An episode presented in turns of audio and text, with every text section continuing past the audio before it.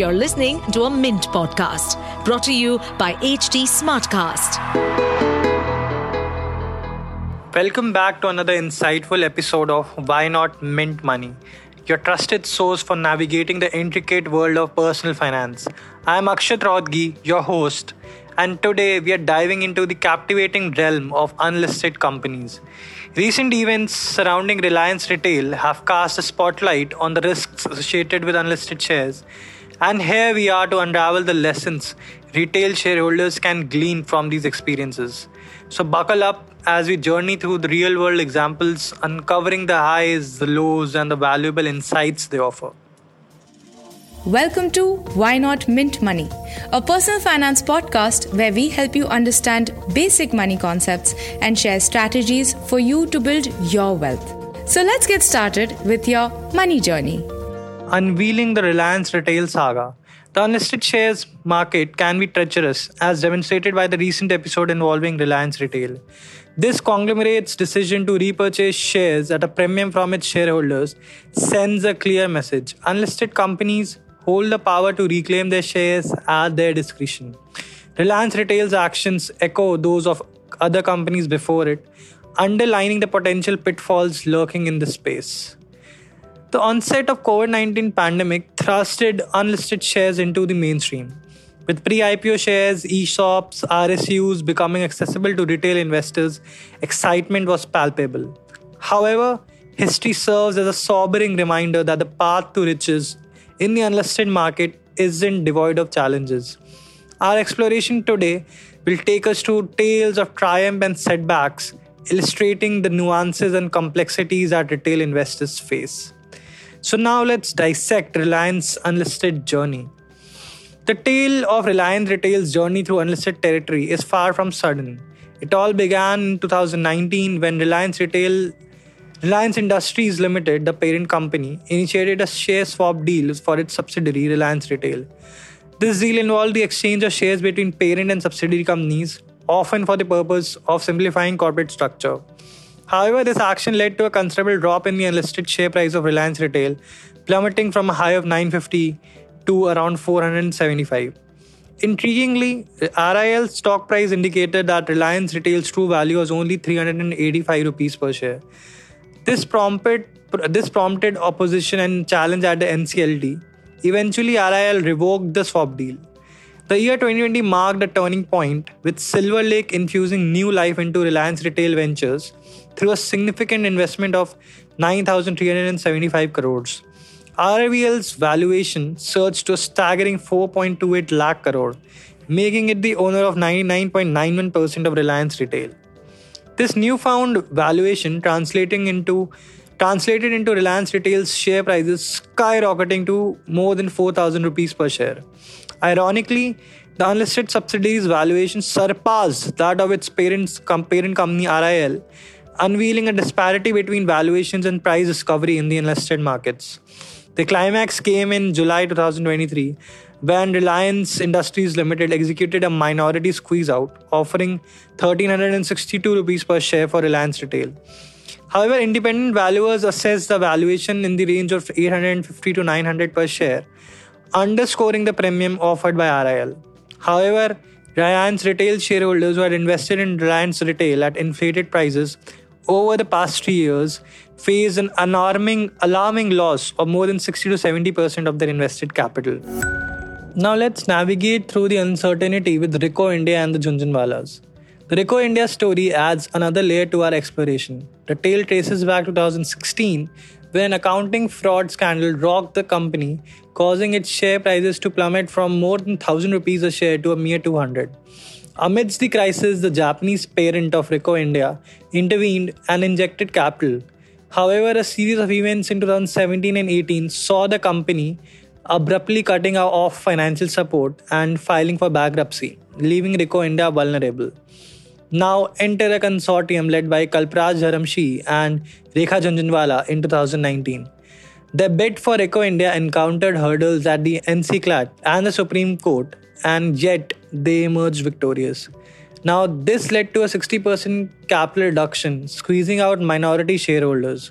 The saga culminated in June 2023 when these minority shareholders received dividend payments based on the balance sheet value 2022. For instance, an investor holding 100 rupees worth of Ricoh India shares was just left with rupees 40 worth of shares. And after applying the highest tax slab of 30% as it was deemed as dividend, the investor's net payment amounted to a mere 26 rupees. Now let's transition into cricket's influence on unlisted shares.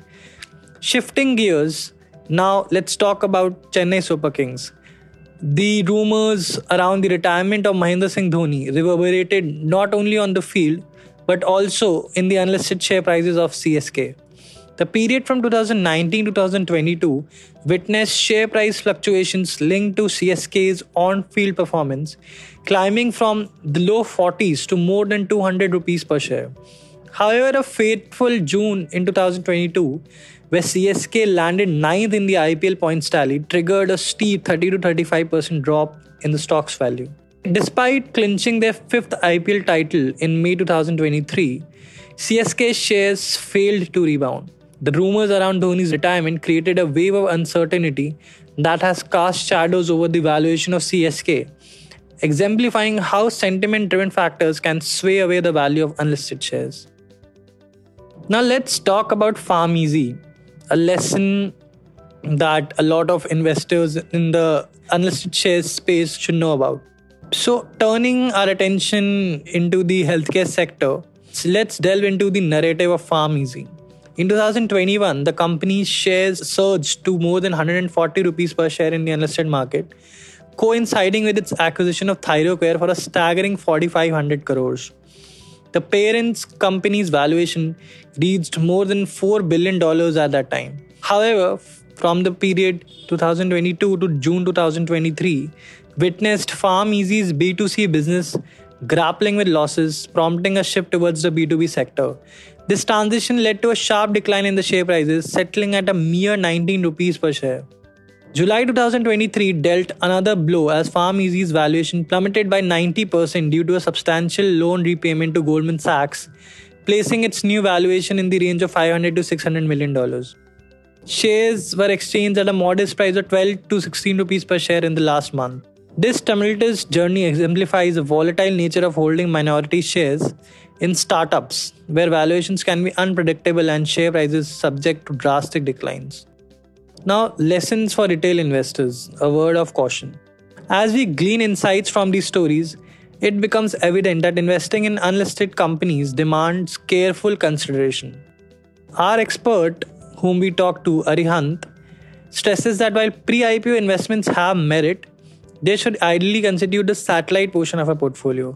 Such investments require a risk framework that aligns with the long term holding period and ability to withstand and understand interim illiquidity. Additionally, advises that pre IPO investments should ideally target themes or sectors inaccessible to public markets. And investors should not blindly follow strategies of VC and PE players, giving their distinct time horizon and risk appetite. Now, what are the risks? What are the lessons that we should learn from the episodes that we talked about? So, in our exploration, we uncover several risks that retail investors should be wary of. A significant risk arises from the possibility of capital reduction and squeeze outs by minority shareholders, as it's enabled by the Section 235 of the Companies Act. The exclusion of minority shareholders from future growth opportunities can also impact their potential gains. Taxation risks come into play when a capital reduction is treated as deemed dividend subject to slab rates and potentially hurting higher tax bracket investors. Moreover, the fate of minority shareholders who enter a company when it's listed and subsequently undergoes a squeeze out post delisting could be different from those in unlisted companies. Largely, the unique factors influencing the valuation of unlisted shares, as seen in the CSK case, underscore the importance of factoring in sentiment driven shifts. As we conclude our episode, the intricacies of investing in unlisted shares become clearer. The stories of Reliance Retail, Ricoh India, CSK, and PharmEasy offer invaluable lessons in navigating the uncharted waters of the unlisted shares market. The path may be filled with potential, but it's also rife with risks. As an investor, understanding these dynamics is essential for making informed decisions and safeguarding your financial well being. Thank you for joining us on Why Not Mint Money. We'll be back soon with more insights to empower your financial journey. Until then, remember to stay informed, stay cautious, and most importantly, stay financial savvy. You could follow me on Twitter at the rate Rohatgi underscore Akshat. You could follow Mint's uh, Instagram and Twitter channels. And you could also connect with me on LinkedIn. You could search my name Akshat Rohatgi. Thank you.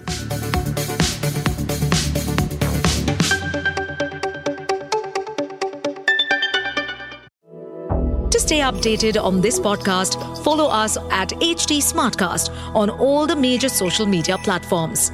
To listen to more such podcasts, log on to www.htsmartcast.com.